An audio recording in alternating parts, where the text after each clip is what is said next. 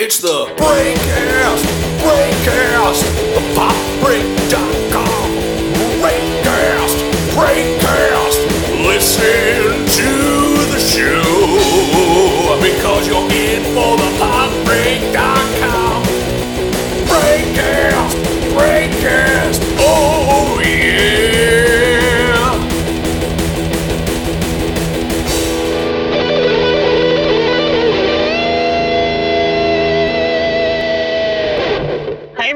Welcome to TV Break, the TV podcast of the Pop Break family. My name is Alex. I am the TV editor over at Pop Break, and I am joined here today by our fearless leader, Bill, the editor in chief of the site. Hi, hi, Bill. How are you doing? Oh, hello, sir. How are you on this lovely January evening? I'm doing great. I'd rather be cold than hot, so this is great for me. um, and I'm also joined here today by our newly minted TV columnist for the site, Josh. How are you doing today, Josh? I'm doing all right. You know, the Packers are getting destroyed, but you know, I'm bouncing back. all you can ask for, I guess. Um, at least you made it to the playoffs, right? Truth. So today we're going to be trying out a little new format for the TV podcasts. Uh, uh, we're going to start out by talking about the best thing that we saw on TV this month. Then we're going to move into a discussion of some headlines and follow up with a streaming wars news update. And finally, uh, settle on a new show spotlight for the HBO limited series The Outsider, which debuted last week. Uh, so I want to kick things off over to you, Josh. What was the best thing you saw on TV this month? I will admit I haven't watched too much this month. Um, but the most interesting thing I watched, I'm not sure if I would say best, but the most interesting thing I watched was the um, the big crossover on the CW for all of their Arrowverse shows, um, the Crisis on Infinite Earths. Have either of you heard of that? Yes, yes, I'm actually writing about it for the site. Oh, Uh, sweet. Yeah, so we've I've covered I covered the entire lead up to it all fall, and uh, I just caught up with this final conclusion, uh, the last two episodes of it that debuted about a week ago. Uh, what did you think about it? it was very comic booky, which is good. I, I think that is the, the the best thing about it. Um, I I fell off the the Arrowverse bandwagon a few years ago, so I haven't watched consistently since like, gosh, like season five of Arrow, season three of Flash, and so there's a bunch of things where I had no idea what was going on, and had no idea who some of these characters were. But just the the best part about it was how many references it made to other things, to like all the cameos and references were just so like definitely fan service, but in the best possible way, I think.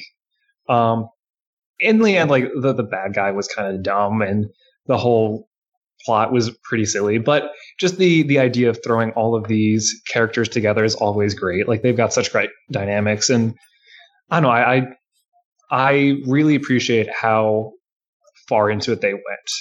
Because if you think of um, like Avengers: Infinity War and Endgame as being like the big culmination of those, somehow this manages to turn that like in, in sheer scale, like it's on another level, which is ridiculous. So I I overall enjoyed it. Not definitely not perfect, but it was it was fun. I thought.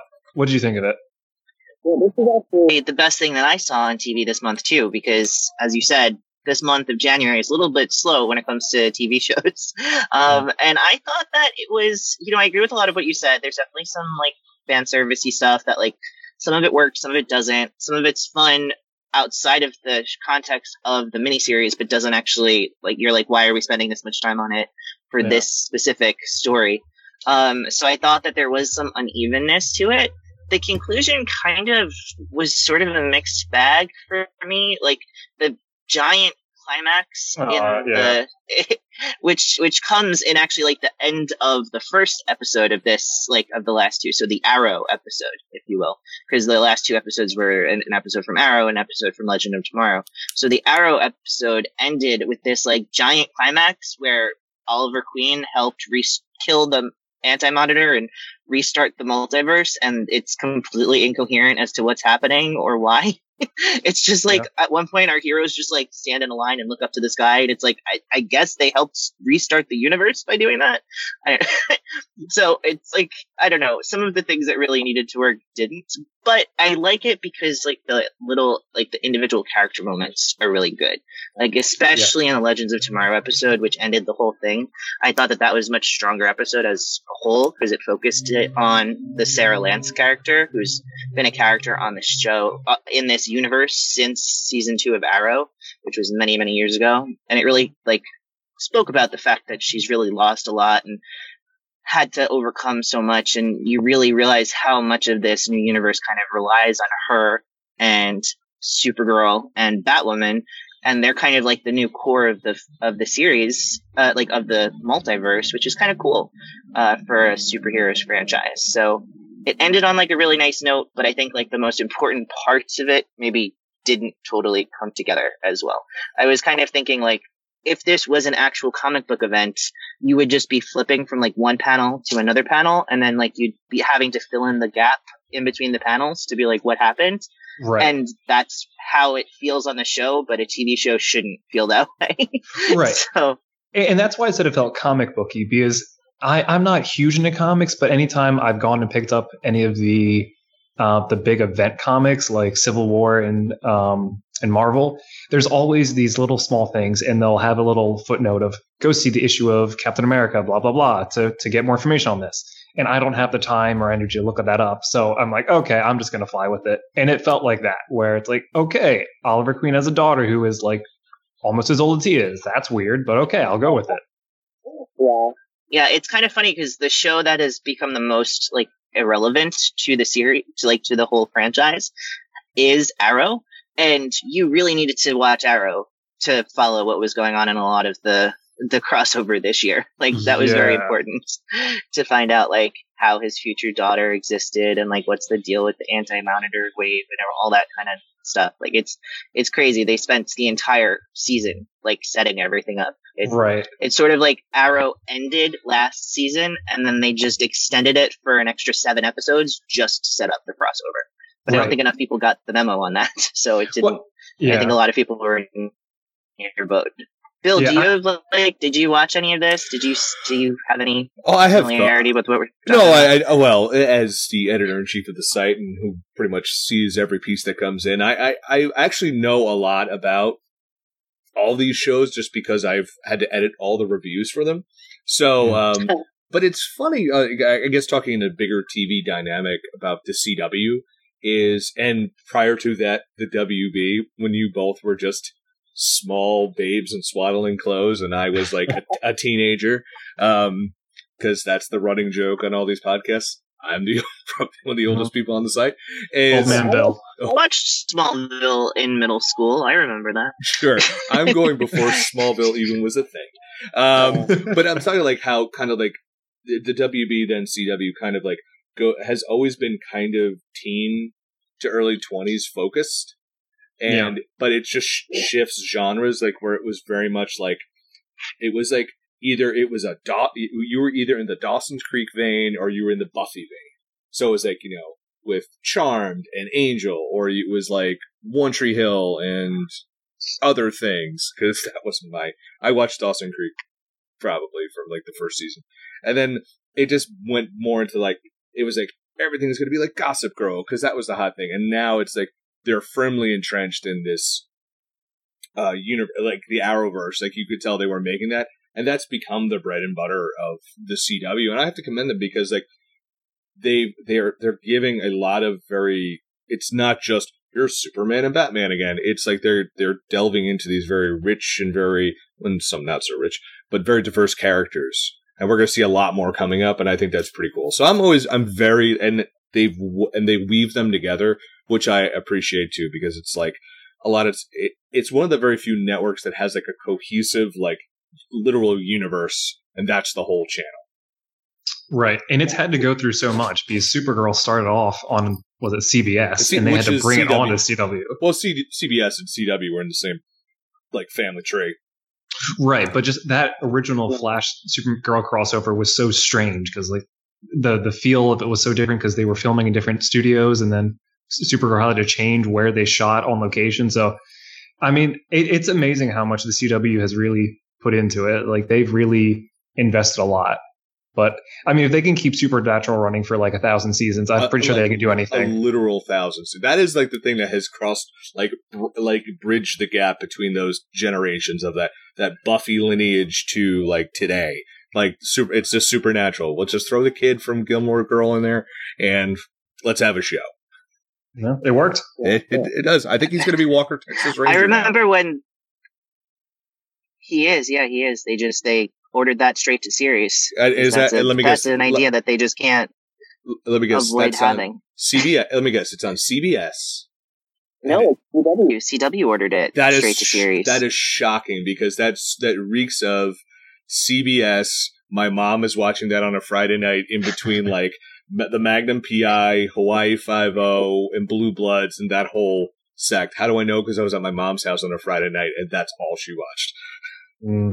it's a weird departure for the CW. I don't know. Maybe they're hoping to age with their audience a little bit. Uh, I mean- but I, I wouldn't be surprised if that ends up on like CBS All Access in two years. Yeah.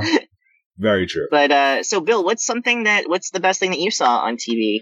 Well, like a lot of people at the end of December into the beginning of January, I tossed a coin to my witcher. um, because I, yeah, yeah, you guys, you know, I sing on these podcasts. This should not be a shock to anyone. Um, you did warn us. I, I sing, I, well, since Alex, you're new, I sing the theme song. I literally recorded Oh. that in my car, singing that to no music, just music in my head. Um, Ah. so that's a little pull back the curtain there for you.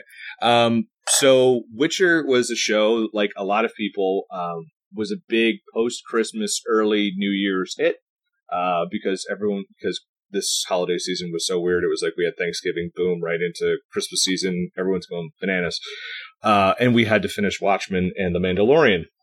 So, uh, Witcher is uh is definitely if you if you loved Game of Thrones and you have if you you have that you know, need for high fantasy swords play sex position uh hyper violence in your life Witcher is definitely a show you should check out.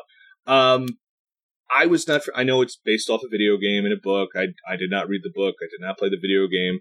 Uh but I have to say I think it's a it's a solid series Henry Cavill plays very against type. If you just know him as Superman, um, he plays just a blood and guts, just badass. Very, you know, short to the point. Says the f word a lot. Um, a lot of shirtless scenes. So he, he he's out there just kicking a lot of ass in this. But it's more than just the um, just the you know the the sexy stuff, literal and figurative that makes this show a very good series. The way they sh- it's it's a beautifully shot um, series that has this amazing world. It takes a long time to build the world, and some of it honestly doesn't make sense until the very final episode.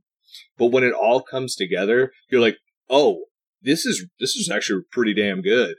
And unfortunately, the last episode is like, "Tune in next season." You're like, "This was all a build to next Uh. season. This was almost like a, just a huge prologue to, and now the story begins." Um, but I have to say, I was a I was a big fan of of the show. It, it definitely kept me for a show that was like the episodes can be very long or just feel very long. They are there's a lot of great performance that that cover everything up. Um, uh, and I'm not going to pronounce her name wrong. Anya uh, Chalotra. She plays the sorceress Yennefer, and she is does an amazing performance here. She has to go through a whole tra- physical and uh, character transformation throughout the whole first season. That's just like amazing to watch. She's so good, and a character that's very vague. She's extremely. Um, she hooks you in, just like because if if a lesser actress had played this role, you'd be like, this whole storyline, this whole character is a complete train wreck. But she is so captivating that you're like, I want to find out what this is. I'm going to go on the journey with her, and the payoff works for sure. This is, like I said, definitely a show you want to see if you're a Game of Thrones fan. Um, and yeah, it it, it it it takes you on a ride because there's probably in the middle it gets a little like okay, this is very monster of the week type deal, but once they get towards the last three episodes, everything really takes off running, and it, it's definitely got me hooked for a uh, for season two. And one of my favorite British character actresses, Myanna Bur- um, Buring, who was on a show called Ripper Street, which I, I watched a lot of. Uh, she's in it, and she is fantastic in it. Were you a gamer? Did you play these games when they were out? No, I am not a gamer. I am a guy who only plays Madden and GTA and fighting games, and usually it's just a outside of Madden, it's usually a lot of button mashing. Uh, we have talked about Witcher on the site in the video game section. We do have a video game section if anyone's wondering. And we have talked about this before, and it is a very popular game. But I've actually spoken to people who play the games and read the books, and they're saying that it, it, I didn't really get too much about the story, but Henry Cavill, they're like, is like the perfect casting in every respect. His performance, his look, the way they, the way they've suited him up and white hair and everything. They're like, he is the absolute perfect guy to play this role. No one before him or no one probably coming after him can play the role as perfect as he does. Wow. No one seems to be dissatisfied by uh, Witcher. Everybody who I talked to who have watched it, it's like it's maybe not the best thing they've ever seen, but it like it hits like the right spot that they like didn't even realize that they were missing. So, That's, that's exactly, that's exactly which is like perfect for a Netflix show. That's exact. They're designed by computers to do exactly that. yeah, yeah, yes, and and it, like I said, it's a slow build to that finale. Like the final shot of the last the, the last episode is the one where you're like, "Oh, now the story's beginning. Oh, I want more." And you were just like, "Man, I thought I was going to punch out of this series at least three times, but it gets you at that final hook. You're like, ah, where's season two? Uh, and the rumor is like Mark Hamill is like angling to be a character in it, which I'm all about. Oh. Yeah. I definitely heard that is the biggest complaint that the last episode really sets everything up and then it drops it and just says, Hey, guess what? You gotta wait a whole nother however long for the next part. That and that the the timeline is a little wonky. The timeline is wonky, and I watched this. Uh, Al Manarino, our managing editor, and I kind of watched it. Like he was a couple episodes behind me. He's like, I don't get how this is happening. I'm like, just let it play out. And when it plays out, it's like, oh, this all makes sense. And when you stop and think about it, you're like, that's actually pretty cool the way they did it. Um, not going to give away what that is, but yeah, there's a, there's a plot device in there that ties everything together, and, and it, you have to be patience is the key with this series. You have to be patient for it to get where it's going, and I think the payoff is worth it. Cool. Speaking of payoff, that's a great transition point for us to move into headlines. Uh, this week, our headline, it's just one because it's the TCA press tour is going on and there's a million headlines to get through. But I think that the most, the biggest, most important one is the announcement of details for the newest entry into the streaming wars, uh, NBC Universal's Peacock streaming service. I don't know if you guys have seen anything about this, uh, but they finally released when it's going to be coming out and also how much it's going to cost and like how their ambitious tiered uh, services project is going to work. Uh, so I'm going to read briefly from uh, an article from Variety. Nice. It's uh, Okay. it. So it says uh, Peacock, which for those of you who don't know, NBC Universal is creating a, a streaming service that's going to be competing with HBO Max and Netflix and Hulu and all the rest. Uh, so Peacock uh, is going to be offering a free option of about 700 uh, or sorry, uh, 7,500 hours of on-demand programming and curated streaming channels of Saturday Night Live and other NBC Vault shows. Uh, there, that is going to be free with commercials. There is also going to be a premium uh, package, which is going to cost uh, four ninety nine with commercials or nine ninety nine without commercials, and that's going to have access to all of their original programming, which is, for instance, Sam Esmail is developing a Battlestar Galactica reboot.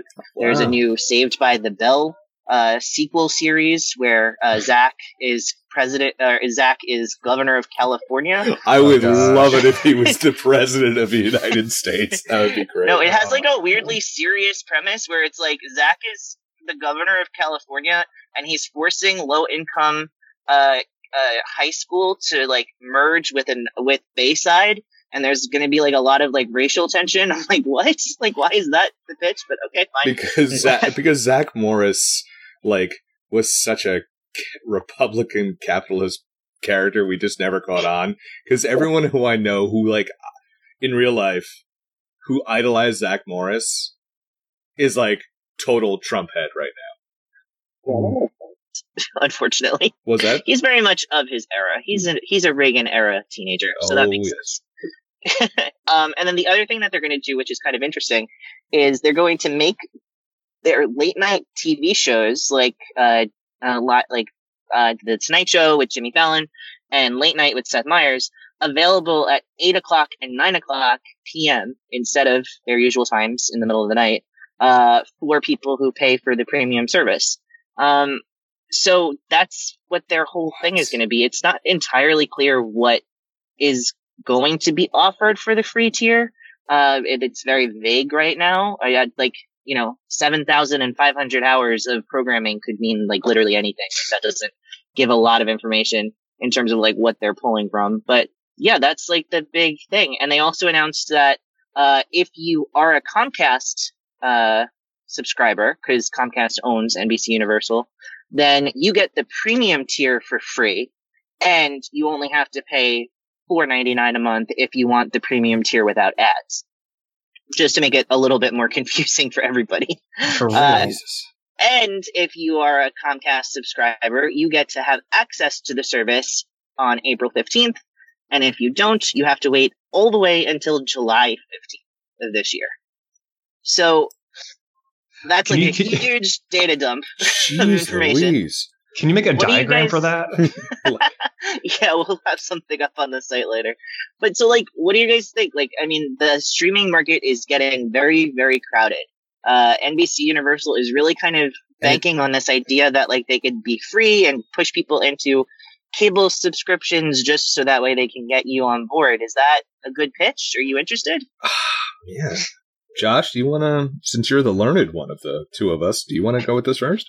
I didn't realize I was the learned one. Um, I, it sounds desperate. It, it reminds me a lot of how Hulu tried to transition originally because Hulu started off and it was all free. And then they gradually found out that, wow, we're not going to make a lot of money doing that. And then they tried doing a mix of free and not free. And then eventually they just said, screw it and just put everything on, you know, premium. So I, I not to be, you know, pessimistic about the Peacock, but I feel like it's going to go down that road. And that really, it's hard for any of these streaming services to really gain any traction unless they've got something really big, big headlining it. Like, There's only one thing that's going to be headlining it, it's going to be The Office. yeah, I don't know if They that's got- enough. Yeah, and that doesn't actually start until next year because NB because uh, Netflix has it until uh, through December 2020. So January 2021 is when it'll hit uh, Peacock. Yeah. So, that's They're also they're also trying they're also saying that they'll have a lot of like news content and a lot of like they have their sports contracts with well, with like the Olympics and football and they're going to have a lot of content with that as well. They keep saying that they're going to try to find a way to incorporate live programming into the streaming service, which seems like the kind of thing that people talk about in boardrooms and then never actually happens, but you know, Yeah. that's what they're trying to say. So, Yeah. Yeah, it just seems like it's like if Disney Plus came out without the Mandalorian attached to it. Like it just you need to have something to draw people in. Otherwise, it's just okay, great. Now what do I do with this? Yeah. I so what they really should be pushing here. I mean, first off, I think it's uh, that it, the Peacock and HBO Max are both very confusing. Uh, Yes. on what they're all because um, tangent for two seconds, Alex. So I, I'm a big wrestling guy. So there's a, a promotion that's on TNT called All Elite Wrestling they just got re-upped for three uh, up till 2023, which was huge news in the wrestling world. But they're offered a second series, so me and a bunch of people I know were talking about like, oh, could it be on this HBO Max thing?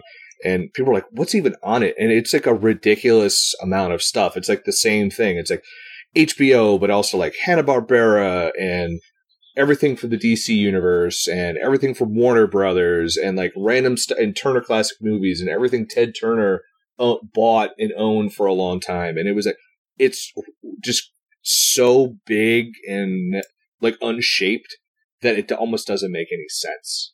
And that's what kind of the Peacock seems to me. Cause like I'm looking at, they're going to put The Office and Parks and Rec on there. And like the one I was kind of excited for was like a, a uh, Mindy Kaling's getting in her own show, and I like uh, I really love Mindy Kaling's writing, so I'm like all for it. But like, it's a lot of Untitled Punky Brewster reboot, Untitled Saved by the Bell, Untitled Housewives spinoff, like, uh, and then um, M- the MacGruber series. You know, it's a whole bunch of stuff that hasn't even been made yet. So it's not like when Disney Plus announced and it's like, hey, when we announced we're going to have the Star Wars series, it's like the Peacock's like, hey, we're coming out in July, but none of this stuff is even done. Yeah. The release date is pitched to be to coincide with the Summer Olympics. But I feel like most people who are looking for a new streaming service are not really thinking about it in terms of like it also has like additional because it won't have actual Olympic, like the actual Olympic events because they don't have the contracts to do that. So it'll just have like auxiliary content related to the Olympics. And I just don't know if that's going to be enough to push people to subscribe. I no. mean, it also, another feature that they're saying that it'll have is that it, like the free tier, it seems, uh, there's, the reports have been a little bit confusing, as you said, but the free tier seems like it'll have this, uh, like what, how Hulu works now, where NBC shows the next day are on available on Hulu. It seems like the free tier will also have that. Well, that's, uh, but, you... Hulu, but Hulu will con- Hulu will actually continue to have NBC shows the next day for at least three years because uh, they just renewed that contract. So it's kind of like I don't feel like this is like when we're talking about like five, six, seven different streaming services that all cost between like five dollars and fourteen dollars. This just doesn't seem essential right now. No, and, and then did you see like um I was watching football or they're running ads for NBC. They're saying like it was that Zoey's playlist. It was the show The Good Girls. Is that the one with Christina Hendricks? Uh, yeah. And another show that they were like, guess what?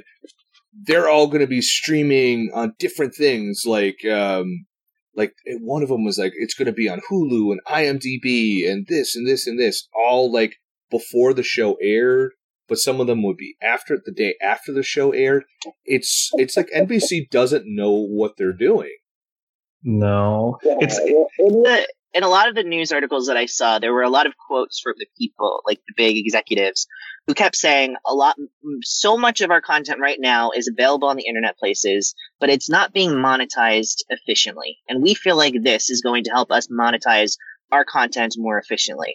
And like, I feel yeah, like but- that's just a really cynical like approach to this sort of thing. And if that's what you're talking about in your press releases, I don't know if that's going to get a lot of people on board. Yeah, but if you did that, why would you re up a deal with Hulu for three years? I guess for the transition period, you know, I who knows? I, they had to, you know, Dis- Disney had to buy that stake of Hulu away from NBC, so that maybe was like a condition of, of the deal for all we know, you know. I, but I, um, I we're gonna like... have to move on from this. So, like, Josh, I want to go to you for final thoughts. Yeah, it just, I mean, that part with Hulu, that sounds like a fallback plan in case it explodes on them. Um, but the, the whole thing just reminds me mostly of like when a new video game console comes out and there's no new games that anyone wants to play on it. And so it just sits there on the store shelves until, oh, wait, now there's something actually people care about. Like, I like, I'm not saying that Peacock is not going to be, you know, something interesting eventually, but at this point, it just seems really like it's just going to sit there until people find a reason to go to it. I think that's going to be football. Like, mm. until they get the, the reruns and the new shows off the ground, like, so many people I know will have cut the cord and have to find a way to watch football. I mean, NBC has the big Sunday night game. Like, that's what they're going to have to hang their hat on, I think. Yeah. But unfortunately, right now, most of the sports packages that all of these networks have signed do not allow them to use like online streaming rights. So it's like that's the problem that like ESPN Plus is having is like ESPN has all of these rights to all of these sports uh, organizations, but very few of them allow them to put their content on ESPN Plus. Eventually, that will change, but right now we're in this transitionary period where these services are a lot of promise and potential and not a lot of bang for your buck. It, it sounds like you have a wall set up, Alex, with a bunch of strings connecting different streaming services and companies. I cannot follow this at all, but kudos to you. Can- yeah, I just I have my like Carrie Mathison string board up, just Oh my and that god! actually oh that is a great transition because we're going to enter into our streaming wars segment every month. We're going to check in on the streaming wars and see what service is winning the month according to us. We're going to go round robin style and see who we think is doing the best job of winning the streaming wars. Uh, so let's start with Bill this month. Which streaming service do you think won the month? Oh man, I, I'm going to give the edge this month to Netflix because we're talking about the month of January. I think right now, like December definitely was November, December was definitely Disney Plus because it launched Mandalorian. Um, I look at CBS All Access, you know, since it's kind of getting the cutoff because I think they just announced 10 million subscribers and Picard is starting, and that's like everyone is shook for that. Uh, but Netflix, man, you end the year with The Witcher. You season two is a mainstream hit, and The Circle is becoming that trashy mainstream water pool fodder that everyone just has to watch. Yeah, we have a we have an article about that headed for the site this week, as a matter of fact. Uh, yes, it is. And probably by the time this podcast is up, that article will be out. So if we're covering it as reality TV, you know that it must be buzzy. uh, Guys, Josh, how about you? Which which service do you think won the month? Um, the Peacock. no, no, not not the Peacock. that your timing on that was that was beautiful. I loved it. I, I try, I try. Um, no, I agree with with Bill. Um, Netflix just has. It, I definitely think Disney Plus carried the last couple of months, and Netflix is really just taken up um, its its stance, just building up its strength of having movies that people really want to watch. Um, so even like older uh, older movies, ten years old movies like Inception is now up there, which is something that I'm definitely going to watch again. Um, and looking at some of the other big things, um, I know there's a lot of buzz around AJ and the Queen, which came out a few Mhm. days ago on Netflix. Um, Grace and Frankie just came up, which I know was a huge hit for a lot of people. Um. What was that? I said everybody's mom loves Grace and Frankie. Exactly.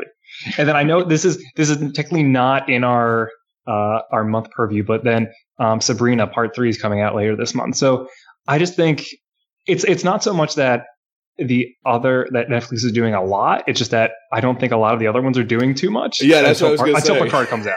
Yeah, and because Disney Plus is literally like, all right, we got nothing for. They did just drop their 2020 trailer uh, today, but it was it's literally like, yeah, we got nothing. Like we'll release Aladdin just came out. like ain't got much else, and Amazon Prime's like, I think what they got Hunters next month, but yeah, no one's really dropping anything in January. So Netflix is like, like let's just throw a couple big body shots like with those shows, and people are gonna remember that we're like. We're we're still like the king around here. Yeah, exactly. So if we were just talking about original content, I'd probably agree with you that Netflix is leading the month.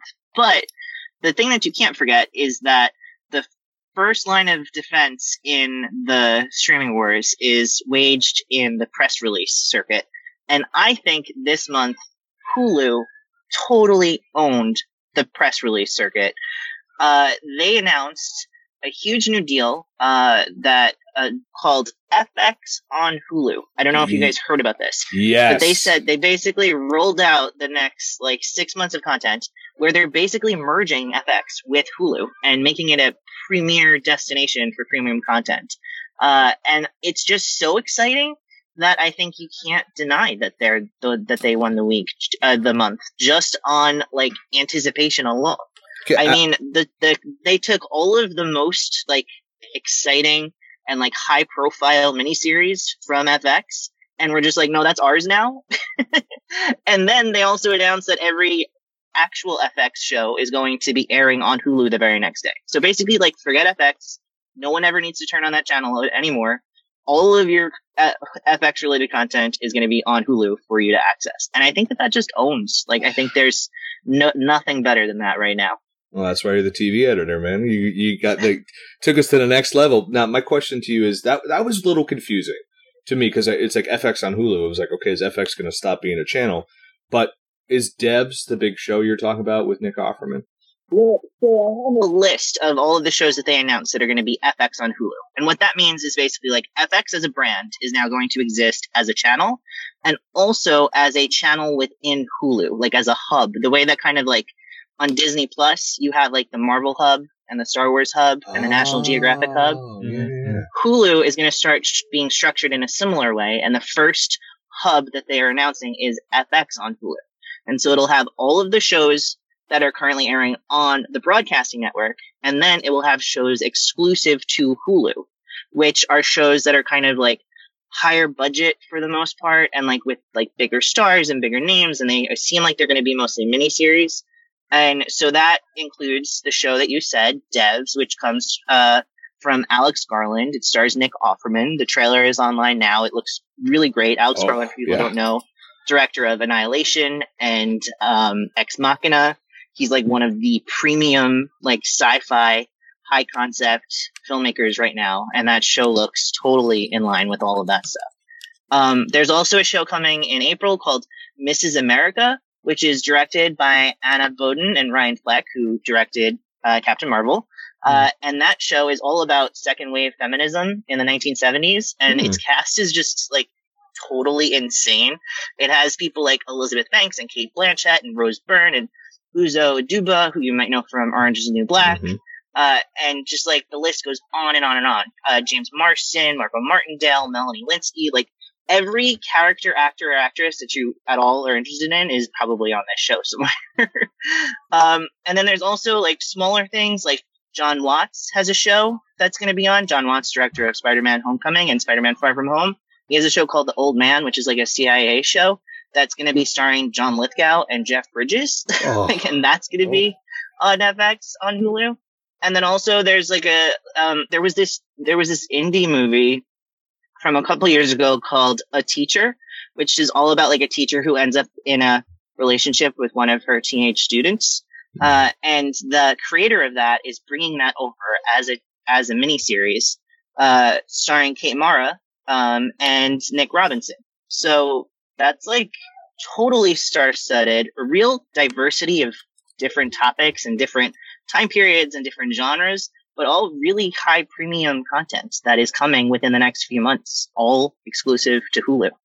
Like I think that they are going to end up running a train on like the Emmys come this September I mean, with all of this stuff.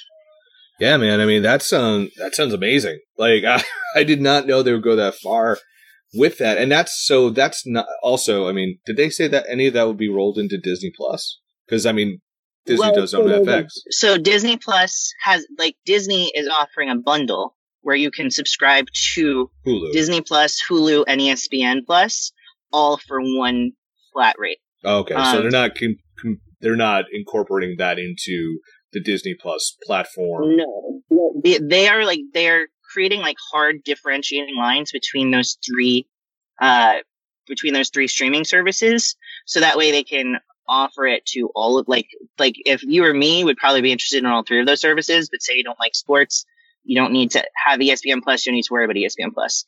If you only want family focused stuff and you don't want your kids to have access to Atlanta by accident because you don't know how to set up parental controls, Mm, then you don't get Hulu. You just have have Disney Plus. So that's kind of this the idea. They want each each streaming service is priced at a lower rate than most streaming services are, uh, but they have a more distinct identity instead of doing the Netflix model where it's just like everything is in one pot. um, and you just like hope for the best. See, Yeah. and and that's like uh, as like bringing it back to the peacock because it's all about the peacock on this episode is uh it's there's a there's a focus there's like a through line like everything you said it's like it's going to be that like what fx kind of became known for is like that high high production value acting driven director driven type of series like and instead of it just being like here's everything it- like you said it, it there's a very there's like a definitive through line and that like i like the devs trailer alone if you tell me every series is going to be like not sci-fi but it's going to be of this quality i'm sold. Yeah, it will be. Like the the CEO of FX uh, has been talking about the fact that their FX on Hulu programs have a significant higher budget than their broadcasting shows do, just because they're getting infused with Hulu money. So they're they have access to resources that they wouldn't otherwise have. So I think they all will look that good going forward, which is really exciting. and my final question for you on this is did they say where the new season of fargo is going to end up The new season of Fargo Will be on FX, because but available the next day on Hulu. yeah because people are really excited to see chris rock in that in Yeah. that role so that that's a big one April mm. as well. I think April is going to be a huge month for Hulu, and I don't see anybody on the horizon really challenging them for that. So Well, I actually wanted to ask if that was going to be taking up the same lane as Apple TV Plus now, because I see a lot of the same kind of jockeying for position there. Hmm. yeah, it's you know I think that Apple TV Plus that is that was what their pitch was originally. They were saying like we're not going to have a ton of content, but all of our content is going to be very it's going to be star driven. It's going to be really high budget, high quality. Um, and so far, you know, uh, I think that it's notable that none of us even mentioned it until just now for this segment. I, I, I wouldn't definitely have, yeah, I wouldn't have mentioned it if I just hadn't seen a thousand commercials for it while I was watching football. Yeah, So, it's Yeah. like like they were really hammered home during during football, and I'm like, man, this is the wrong crowd. yeah. But yeah, no, I mean they they want to be in this conversation, but so far it's been you know they have a show that just came out called Little America, which has like a really exciting cat uh, creative force behind the camera, like the Kumail Nanjiani and Emily V. Gordon, who wrote and directed The Big Sick, a film from a few years ago, and that's Which also a sh- and and that show is also yes exactly which is great um and then and also alan yang is part of that show who is one half of master of none um and helped uh, create forever on amazon a few years ago. So he's like really big on streaming uh related properties. And yeah the three of them came together to make this show. And it's like seems like a very interesting show. It's gotten a lot of good critical attention. I haven't heard a single person talk about it in my actual life though because i think people still don't really know how to even watch Apple TV Plus. Like it's like, well, I bought an iPhone in the last few months, so I guess I have it. I don't know. Like, so yeah, that's that's the problem with Apple TV Plus right now. Yeah, I mean, like I updated my MacBook Pro, you know, software, and then all of a sudden, like, like the Apple TV icon has been downloaded, and I'm like, but I don't get this service for free. I still have to pay for it. I mean, I now have access to the screeners, but like, which you do as well, Alex. Eh, But it's like, like the shows like look decent, but at the same time, I'm like, man, I'm not like. This isn't blowing me away with like I gotta run out and spend more money to see all these shows. For that, like they're basically programming like HBO would program, which is like you know you have a couple of shows every few months, but you can't like no. Well, I get now people would like subscribe to HBO now just to have access to HBO, but when they're having access to HBO, it's the current shows that are airing, and then all of the old shows from HBO, and then like all of the movies that HBO has. And Apple TV isn't offering a back catalog or a film catalog at all. So it's really, I don't think it's really worth it for most people. That's why mm. they're basically giving it away for free right now, hoping to just have subscribers that will forget to cancel it once their free year runs out. Yeah. I'll, I'll wait for Apple to directly Bluetooth it into my brain. It's not worth it right now. That's Apple- coming in 2024, I think. Apple T- Apple TV Plus is the new U2 record on your iPod. There we go. pretty much. All right. Well, on that note, uh, speaking of mysterious forces influencing your thoughts, uh, that we're is very, very well done, sir. What a transition. We're talking about The Outsider for our new show spotlight section uh, of the podcast. So, uh, what did you guys think? We were only talking about the first two episodes. Those are the episodes that aired last Sunday. Um, so, as we're recording this, a new episode is currently airing. We're not discussing that episode three. Um, but so, Bill, what were your first thoughts on The Outsider as a show? Like, what were you thinking going into it? I, it's like it's kind of got like a weird uh, creative team where it's Richard Price, who is the guy behind The Night Before, and he's written a lot of crime fiction, a very serious, very grounded uh, crime novelist, uh, and that's mixed with Stephen King, who is, you know, I mean, he can be serious sometimes, but most of his stuff has a lot of supernatural craziness going on. So they're kind of an interesting odd couple for a TV show. And of course, uh, Jason Bateman is the star of the first two hours, um, at And least, and the ser- director of those episodes. Serves as a producer, uh, executive producer throughout. Yeah, so that's a really interesting kind of mix of creative talent. Uh, how did that work for you over two episodes? So originally, I was, uh, and I'll give a little shout out to another series before I get into this. Was um, you know, Sunday nights is Doctor Who night for me. I, I love Doctor Who, and that was uh, another recommendation. Like Witcher just beat it out. Is this is a very great a great season of Doctor Who happening right now? We're reviewing it every week on the site. So I was like, well, you know what? I'll give the first episode a shot, and if it's okay, I'll probably if it's if it sucks, I'll just drop it, go back to Doctor Who, no problem. Well, I can tell you, Doctor Who's on DVR because this show really. Um, I was intrigued because I do like Jason Bateman. I like Ben Mendelsohn, who's one of the stars. Cynthia Erivo, and like I, all I hear is I haven't seen much with her in it, but I hear great things about her. Just got the nomination for Harriet, um, and Stephen King hasn't done wrong by me yet. I mean, I loved um, the first. Se- I really liked the first season of Castle Rock. The first part of season two was pretty good. I didn't finish it yet, and uh, so I was like, all right, I'll give it a shot. Kind of had like a, almost a little bit of a True Detective vibe to it as well, and uh, man, I was blown away by it. Uh, to me, it, it's just this really. Trying to put it the best way, it's basically like True Detective and a whole bunch of Stephen King shit happened, and they got together, had a baby, and it's this show. And I have to give a lot of credit to the direction of the first show, uh, and that's Jason Bateman because he helped make a blueprint for the show. Of it's a very intriguing crime drama, and there's this subtle air of just awful and horror behind it. And he does these simple things like long camera shots, like is something watching us, is something not watching us. Using like a so like I'm getting chills thinking about this one scene where they're all getting ready for court in one scene. It's like a uh, one violin playing frantically. He knows how to build a tension in this, and um, I was on the edge of my seat for a lot of what was going to happen.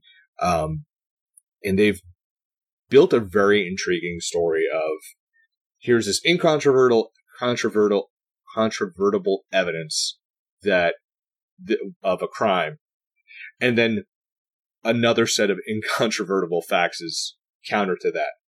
What the hell is going on? And I just think they've created a very tense show that you have to know if you have to find out what's going on. Like I've had like people I know like texting me like all caps, what is happening? Oh, oh my god! Like you know, just after rec- uh, recommending the show to people, like it's gonna be, in my opinion, it's gonna be HBO has done it again. and Has found another show to just become your new obsession.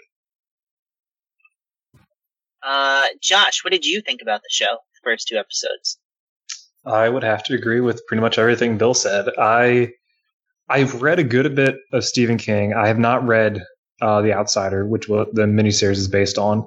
Um, but no, I was I was pleasantly surprised by it. Uh, I know Bill that you liked it. I saw that you gave it a you know a really positive review Hmm. um, before I watched it, and I think that the performances are just so good. And uh, Ben Mendelsohn, I I first saw him on Bloodlines on Netflix, and Oh, ever since then, I, I forgot yeah. about that show.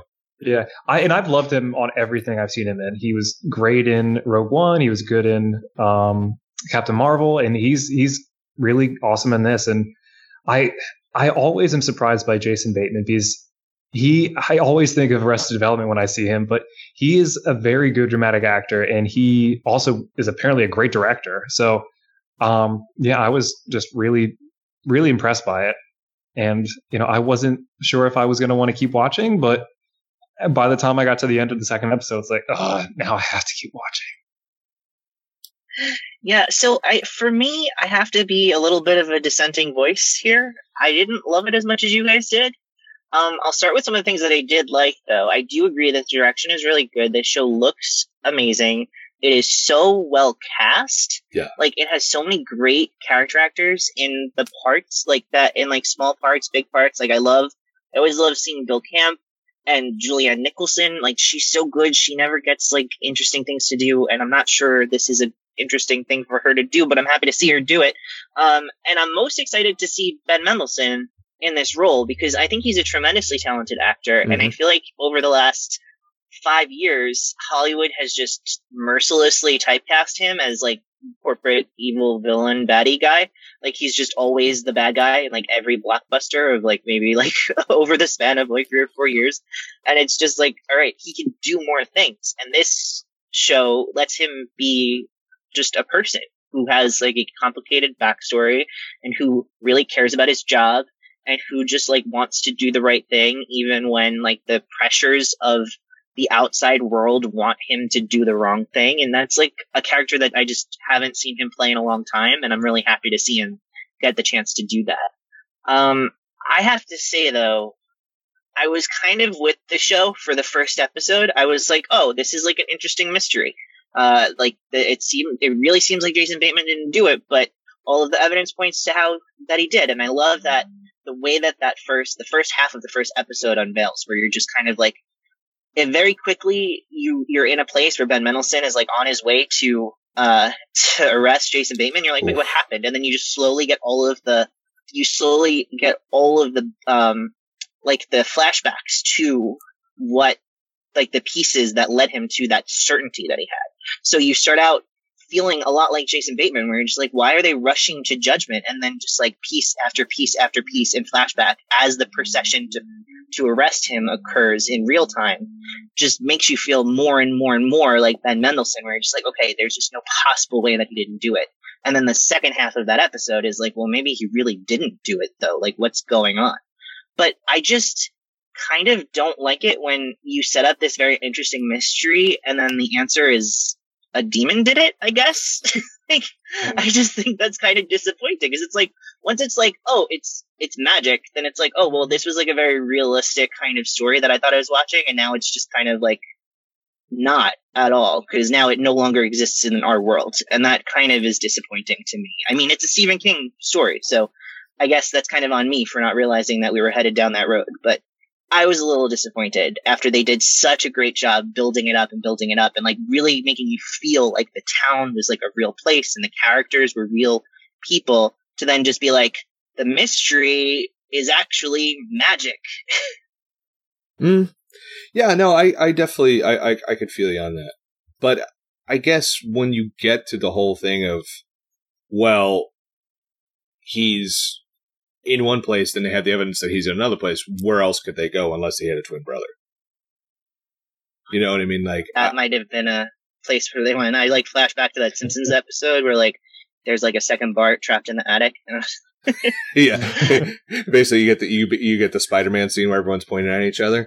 Um, yes. Um, yeah, no, I, I totally get where like because the way they built up and like the, everything is grounded in realism until the guy in the hooded sweatshirt shows up. Then it's like, oh god, demons, you know. Yeah. Um, and I think things uh, start going down the, the demon route, and I think the show when Cynthia Erivo arrives, because I think the show is going to evolve into Ben Mendelsohn's belief that he's going to be challenged. Like he's like so hardened by this death of his kid that he can't believe in an afterlife or can't believe in an alternate reality or his or like there's just something about him where like something's dead inside of him and they need that to be reawoken in order to save the day or like just to believe in this case or something like that. I think that's where they're going to go down that path because at least that's what the trailer suggests. But there there was another show that like was on I don't know it was like Outlander. That is definitely not the show. um, sorry, That, I- that does involve magic, though. it And does the word out. yes, it does. Um, it was a show. Hold on, pull it up one second. It reminds me a little bit of a show called Outcast. Sorry, that was it. Uh, with Patrick How Fugit. could you have gotten that confused? I'm a dad and have had a long day. That's why. And I'm not drinking. I'll remember better when I drink. Um, sorry, that's the Irish in me. Um, it's so Outcast was on Cinemax, and it was started off very similar, similarly, where it's like there's this mystery and like all this stuff, and it it starts there, and then it devolves into demons, and that to me, like.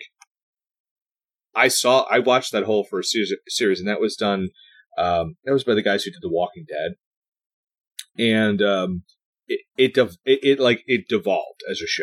It wasn't good because that's like that was the reveal of oh demons, and this ended up. I think the way they did what Outsider did. It's both funny that both were out in it. Um, the way Outsider did it, I think, is much more subtle. I think the subtlety might wear off eventually, but I think this is much more subtle and I, I think there's a much more of an element of, of horror and terror to it, and like it's a really good thriller in my opinion. But also, I have to say that one scene, the courthouse scene, is absolutely rooted in reality and absolutely devastating. Definitely.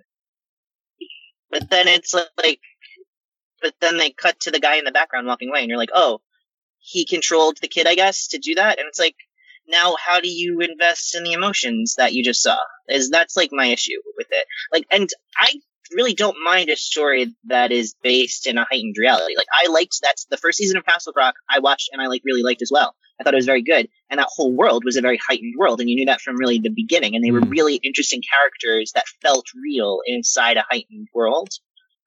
But this, it feels like a fully real world that then it's just like, like when you set up a mystery, it's like, oh, I want to figure it out. I want to solve it. And then it's like, well, I couldn't possibly solve it if it was a demon that did it. You know, like I, Right. I'm never going to jump to that. That's crazy. And- guess and- so that's, Yeah. That's such a Stephen King way of approaching it, though. Like it, it's it's so similar to if you look at something like The Green Mile, where that's pretty rooted in okay, there's this there's prison, it's pretty dark, you know, there's not much to it, and then kind of weaves its magical way into things. And I think that's just a, a Stephen King approach to, to thrillers, and it's a little off putting at times. I guess I've just got to desensitize to it.